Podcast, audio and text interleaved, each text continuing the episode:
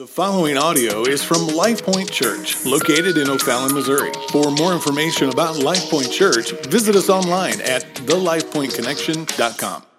Kids can go ahead and be dismissed to their classrooms while they're doing that. Uh, why don't you uh, grab your Bibles? And we're going to be in Hebrews chapter 1 today. How many of you are excited for that? All right. If you don't have a Bible or you don't own a Bible, you can uh, take one out of the seat backs that's uh, somewhere around you. Uh, if you don't own one, you can keep that with you. That's our gift to you. Today is an exciting day for us as a church. We're starting the, the book of Hebrews, and this, this uh, series is going to take us about 20 weeks or so. Uh, so we're going to go through it up until December, where we're going to start our Christmas series. We'll hit pause. Then we're going to come back to it back in January. It's going to lead us up to our Easter series. So uh, if you uh, if you want to read through this book, chop on this book, absorb this book, you know, get to know this book, then please, uh, Hebrews is where we're going to be. As we go through the book of Hebrews, I believe that God wants to communicate with you. I believe that God wants to communicate to you. And, and what I'm going to constantly be asking is that we would start even now to ask God, Lord, give us ears to hear.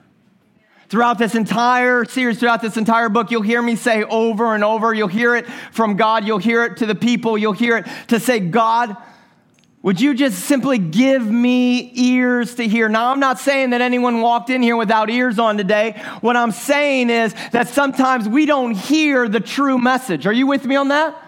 That we don't really hear what God is trying to communicate, what is God is trying to say, what God wants to speak to us. And I think sometimes we, we need to ask God, God, just give me ears to hear. Right now, right where you're at, would you just simply, uh, in your own voice, in your own word, in your own mind, in your own heart, right now, just say, God, give me ears to hear. God, Give me ears to hear your voice today. Give me ears to hear your word. Oh Lord, we pray and we ask and we plead. Speak with us and to us. In your great name, O oh Lord Jesus. Amen. Communication. It's more complex than you think. You know?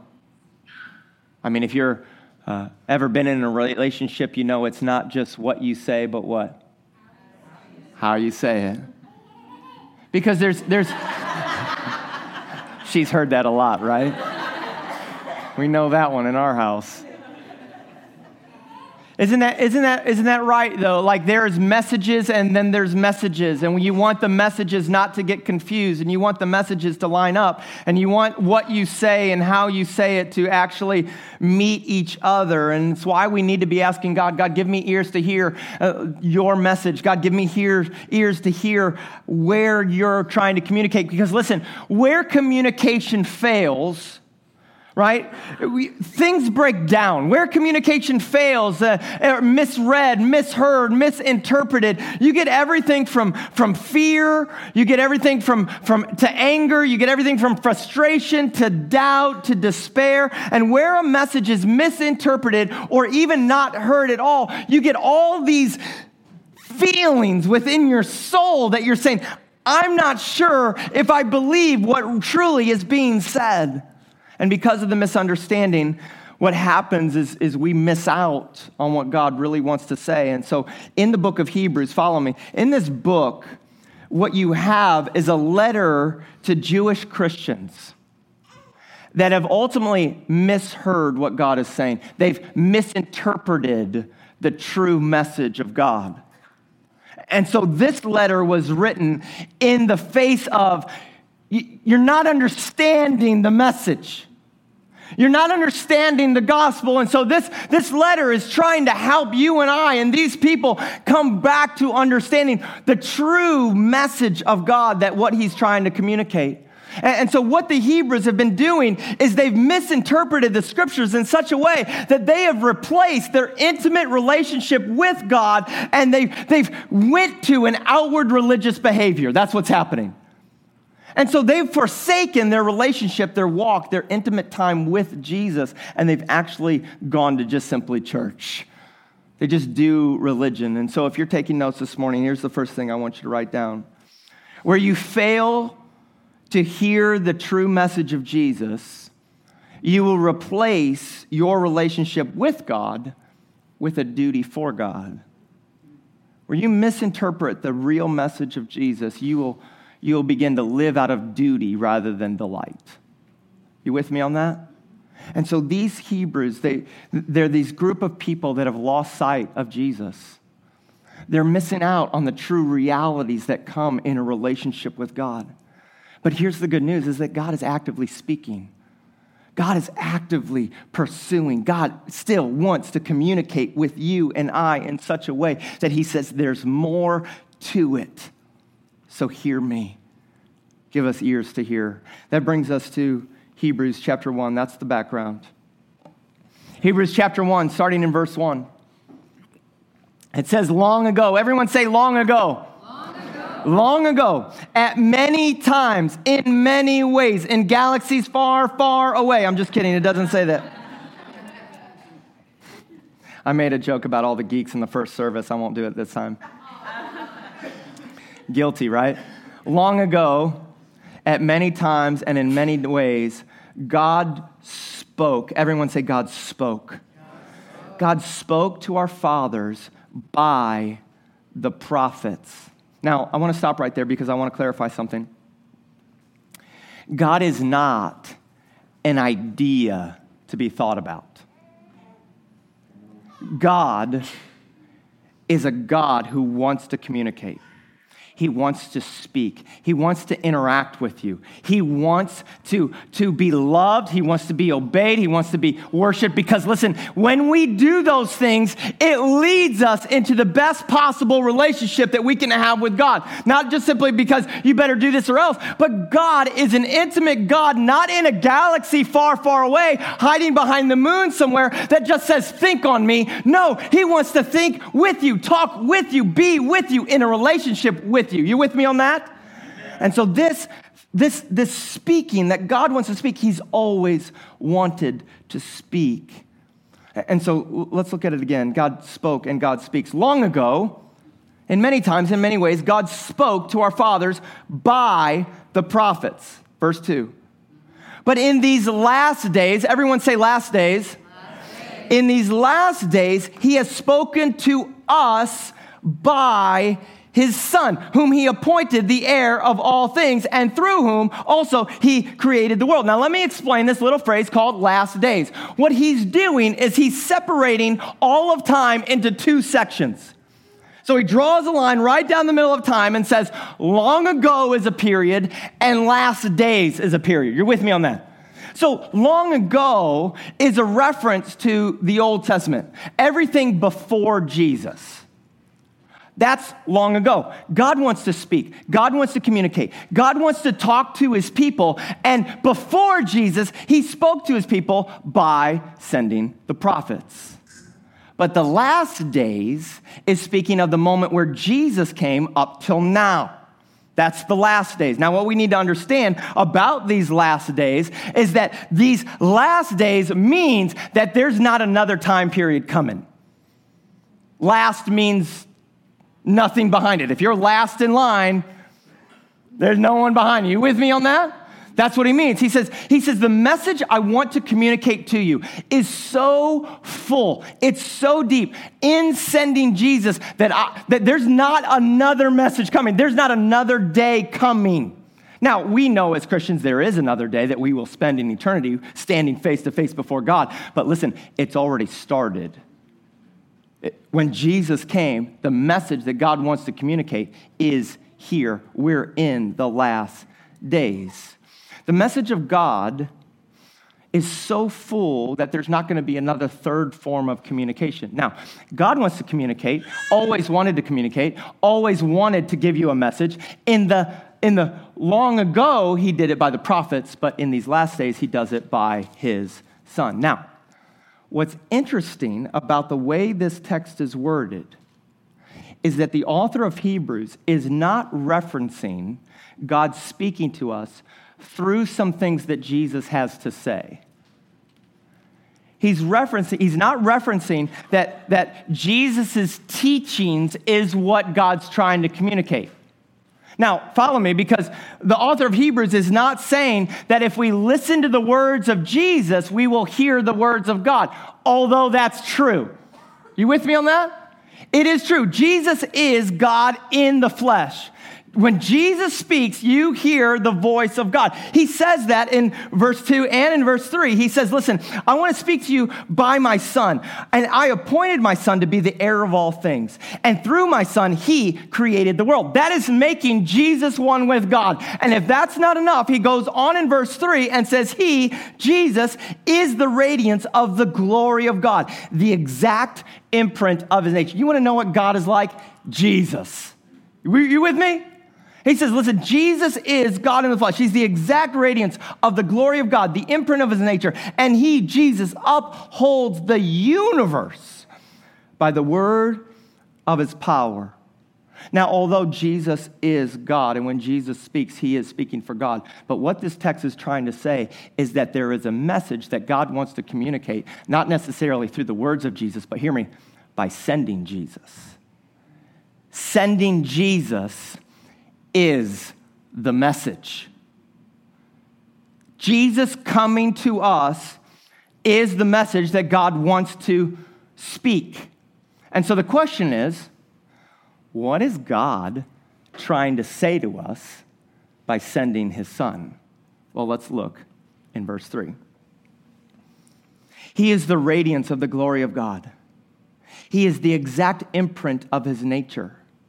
And Jesus upholds the universe by the word of his power. Listen to this.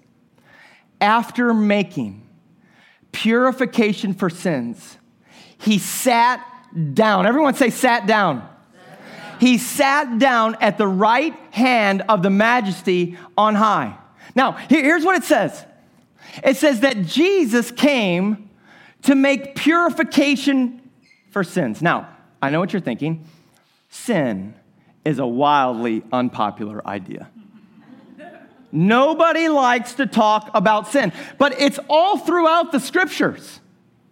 I mean, if you look at our culture, you look at our world, I mean, nobody is like, hey, will you talk to me about sin real quick? Nobody's looking for that. But the truth is that sin is a reality. It's a reality of you, it's a, it's a plague that, that happens to you and me. It's what we see all the time.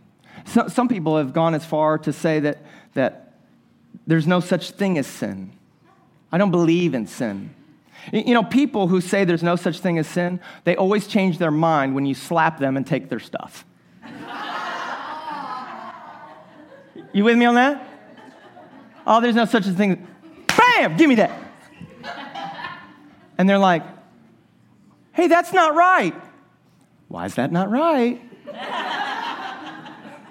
So you obviously have a concept of what is right and what is wrong. I mean, you know, you, you know that there is sin.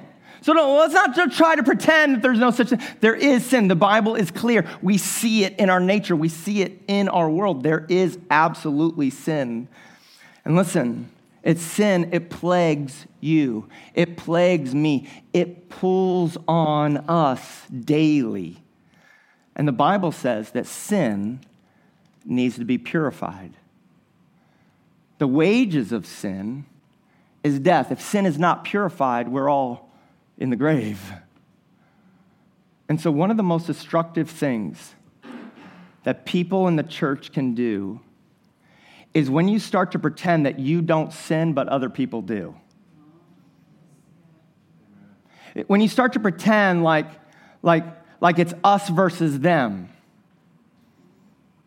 You with me on that?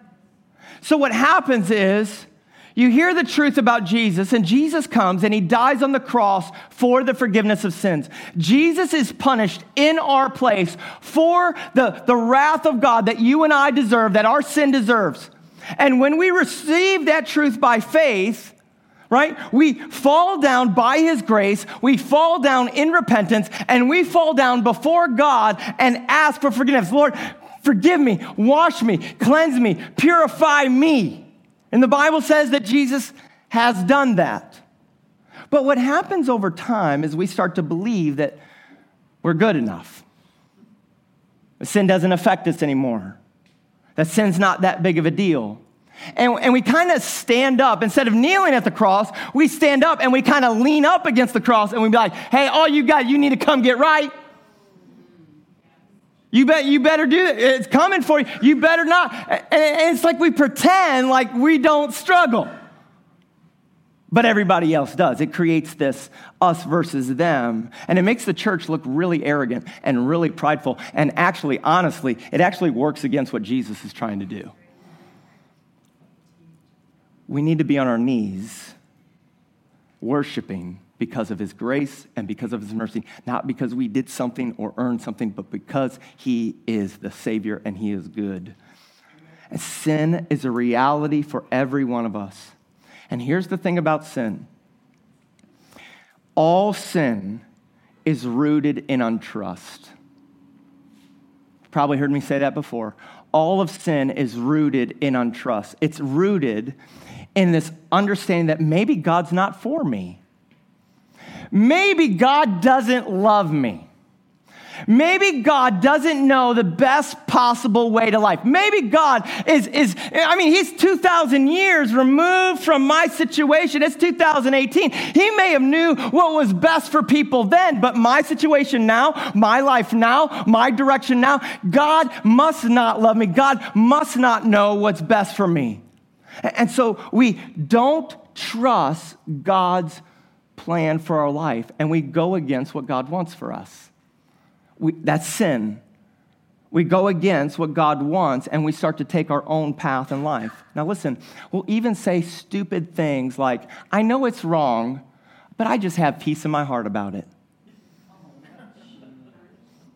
You ever heard that? Let me just ask you who told you that peace in your heart was the litmus test for God's plan over this. I mean, who told you that? Oh, I just got peace in my heart about. That, that, that, listen, if you have peace in your heart while clearly going against what God's word says, listen, you're making peace with your flesh and not the spirit. And Romans 8 will tell you clearly you live by the flesh, you'll die. But to live by the spirit is life and peace. God still knows what's best for you, and He loves you. And so, what happens is we'll try to justify our sin. Even in the church, we do. We justify our sin, and, and, and, and you won't admit maybe that what you're doing is sin, and you'll try to make yourself feel better about your sin by looking for other people around you to maybe give you some affirmation. I mean, I got peace in my heart. Isn't that good enough? Tell me it's good enough. Tell me that's right. Tell me that's the direction I should go. And, and, listen, you won't listen to really anyone else who clearly tells you what the Bible says and says it's sin. And what we do is we will leave the clearly lighted path of God's word. And by your own sinfulness, you'll pull out your machete and start to make your own path in the dark jungle. I know this is the path that God's word says, but I think we should go left. And you start hacking and hacking and hacking and hacking through this jungle, making your own path while saying, you know what? I really think this is the way we should go. I really think this is what we should do. I think this is a shortcut. I'm not trusting that God's way is the best way for me. I'm going to trust my way. I think this is the way we should go. And you hack and you hack and you hack and you hack and you're looking for this fountain of life. And listen, you never really find it. Never find it. You just say, oh, this is the most convenient. I think it's a shortcut to joy. Oh, this is the best thing. This is going to make me feel good. All sin is birth out of not trusting God. You don't trust what God's best for you is. And that always, listen, leads to disobedience. It leads you to say, My way is better than God's way. It leads you to, to say, I want what I want. Has nothing to do with God. I'm going to deal with this my way. And instead of doing what God asks you to do, which is being more faithful, more and more faithful and digging in to God more, even when it's more difficult. You take the easy route and you're just like, let's just go this way. That seems to be the path of joy. And listen, most people that are on that path for a while, it's not that they even don't have ears to hear, it's truly that they don't want to. I don't want to hear it.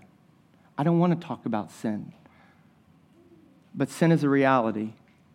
The cross of Christ is a picture of the destructiveness of sin. The cross of Jesus is a picture of the destructiveness of sin. The cross of Christ is a picture of God's anger towards sin. But listen to me, because there's good news. The cross of Christ is also a picture of the incomprehensible mercies of God towards sinners. Like there's good news for us. The Bible says we've all sinned, we've all fallen short. And God despises sin. Sin wrecks our relationship with God. Sin enrages the heart of God. But the good news is, is that it doesn't stop there because it says that Jesus makes purification for sin, and that's the best news in the world. Look in verse 3 again. It says, after making purification for sins, he sat down at the right hand of the majesty on high. Now, I'm no English major, but English majors, this is your time to shine. Is that past tense? Is that present tense? Or is that future tense? After making, he sat down. Let me help you out. That's past. Means he already made. If you if you King James people in here, most of the texts say after he had purged, after he had cleansed, after he had dealt with our sins, he sat down. And so Jesus, sitting down for the Hebrew listener, that would have been a representation of a job being complete. It's done. It's finished. It's no more. Purification for sins, done. Through Jesus on the cross. It says it's finished after he had made. After making purifications, he sat down. What that means for you and me is that the process of purifying sin, the, the purification process of Jesus making your mistakes right before God, the purification process of, of God cleansing you, listen, it's done. Amen. It's done. Nothing more to be added, nothing more to be taken away. When you realize it's done, the only thing that remains is worship. Thank you, God. Thank you, Lord. Now, now Jesus sitting down and finishing the purification process for our sin is difficult for us to understand because all of this purifying and all of this sitting happened in the past. And my sin and your sin is pretty recent, is it not? Like 30 minutes ago, recent. right? I mean, you're with me on that. And so it's difficult for understand how that works. So, if Jesus' purification for sins occurred in the past, where does that leave you and I today? Well, let me just tell you. The Bible says that for those who would believe, you're pure. Those who believe in Jesus, you're clean. Those who believe in Jesus, you're washed. You're done. You're complete. You are covered by the blood of Jesus on the cross. So let me clarify this for you the sins that seem to be haunting you from 20 years ago, cleansed by the blood of Jesus. Now, now listen, it also means that the sins that wait on you 20 years from now, cleansed by the blood of Jesus. If you're taking notes, write this down. All of your sin was future sin when Jesus died for sin. All of your sin was future sin when Jesus died for sin. When someone puts their faith in Jesus as Lord and Savior, all your sins, past, present struggles, future coming sin, has been purified by the blood of the Lamb upon the cross. Write this down Jesus forgives your sins of yesterday the same way He forgives your sins of tomorrow by grace through faith. Jesus forgives your sins of yesterday the same way he forgives your sins of tomorrow, and it's only by grace through faith. We don't earn it, we don't deserve it, we receive it by faith. It is a gift of God. Jesus has made purification for sins once and for all time. That's a theme through this book. Once and for all time, which means when it comes to your forgiveness, there's nothing left to be done but to receive it by faith. It's why I tell you all the time that God doesn't love some future version of you.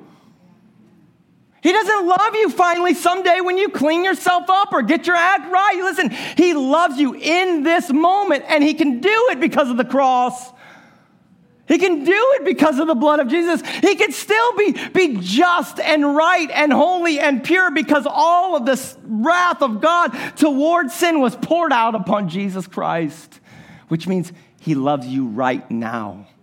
He's always loved you. He will always love you because He has, as in already, purified sin of those who believe.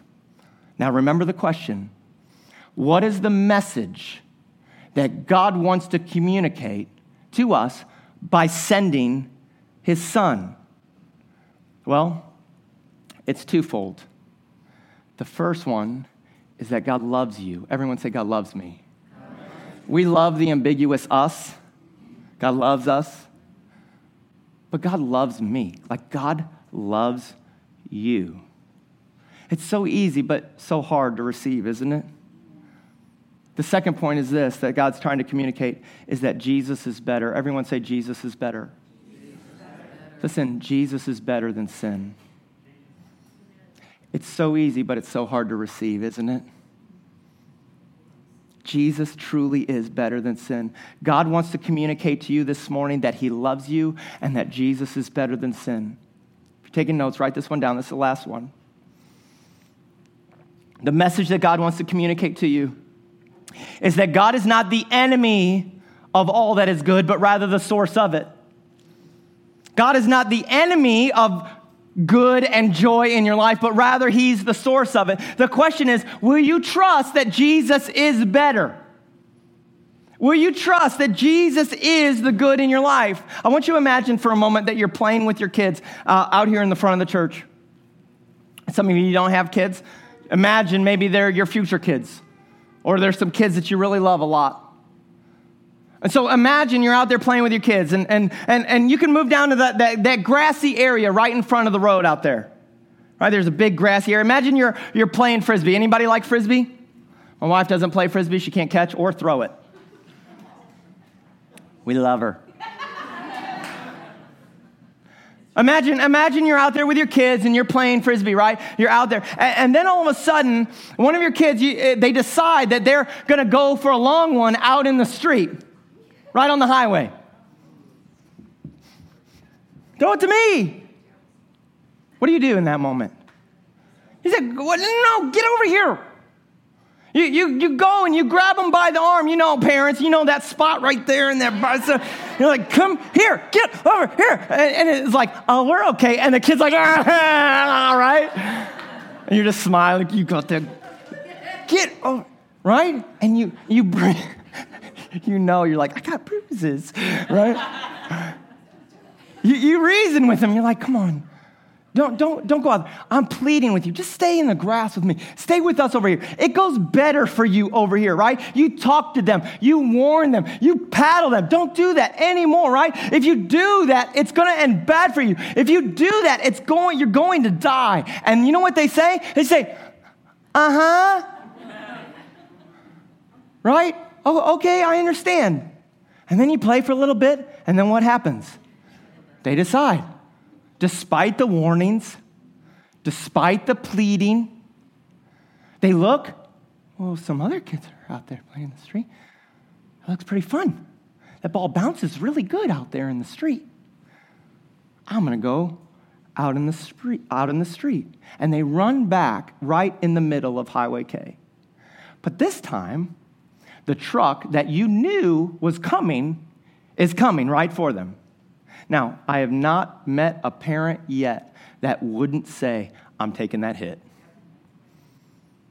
there's not a parent that loves their kids that wouldn't stand there and say, hey, hey, hey, hey, hey, watch this, watch this, watch, watch, watch, watch, watch. I told them, I told them, watch this. no, man, I mean, seriously, what are you doing? You're running out there, are you not? You're running right for them. You are pushing them out of the way and you are taking that blow for them. Listen, that's what God did by sending Jesus. Listen, He runs towards you. He sees destructiveness of sin and he warns us long ago. He says, Don't you see? It's, it's going to end bad for you. Don't you see? The grass is better. Don't you see? The street is dangerous. Don't you see? My presence is full enough for you. I'm better than this. And we run out into the street. And then Jesus comes and he takes the blow upon the cross that you and I deserve. God does not stand by watching, say, hey, hey, hey, watch. He gives us warnings. He tells us. He pleads with us. Sometimes, sometimes some of you can testify. He even grabs you and says, uh uh-uh, uh, you are coming right here. And he takes the hit for you. Jesus doesn't stand by. He takes the death blow so that you could live. So let me ask you a question How did God become the bad guy in our culture? How does that happen? How does, how does God become the enemy of all that's good? Oh, God. Oh, I can't. Are you church people? Oh, oh, oh, God. I can't stand God. How did God become the bad guy in the whole thing? Jesus came to make purification for sin, which is the great killer of mankind. How is he the enemy? That's a message of love. You know how it happens?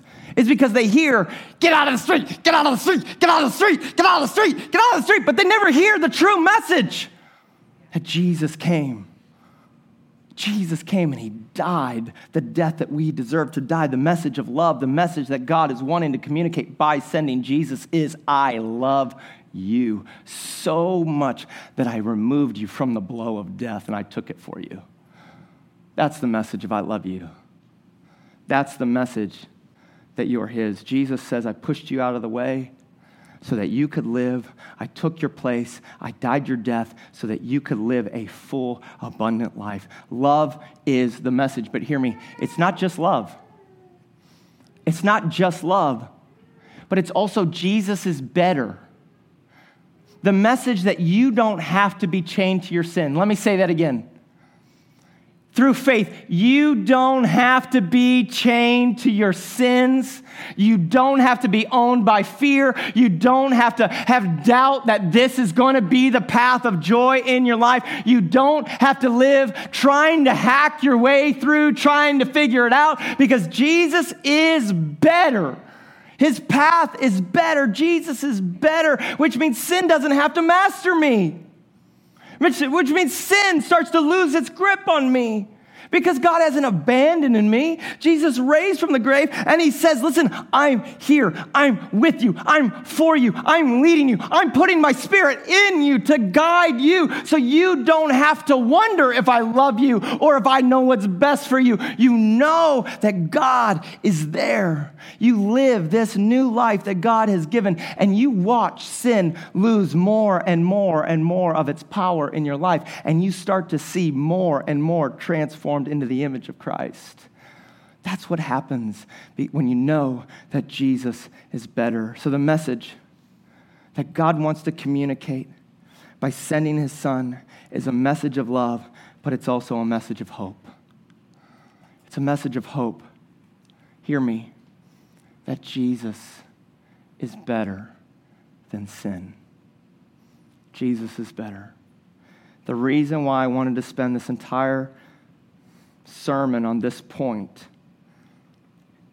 is because the people of Hebrews that it's been written to, they stopped hearing. They stopped hearing and they started making their own path. They stopped believing that God truly loved them and that Jesus is better than sin. What I'm hoping for us this morning is that He'll give you ears to hear, that He loves you, and that Jesus is better. Let's pray.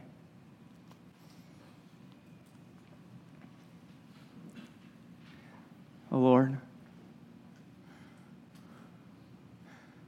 I pray right now that you would come by your Holy Spirit and give us hearts to receive and ears to hear your truth. I pray that your voice would communicate loud and clear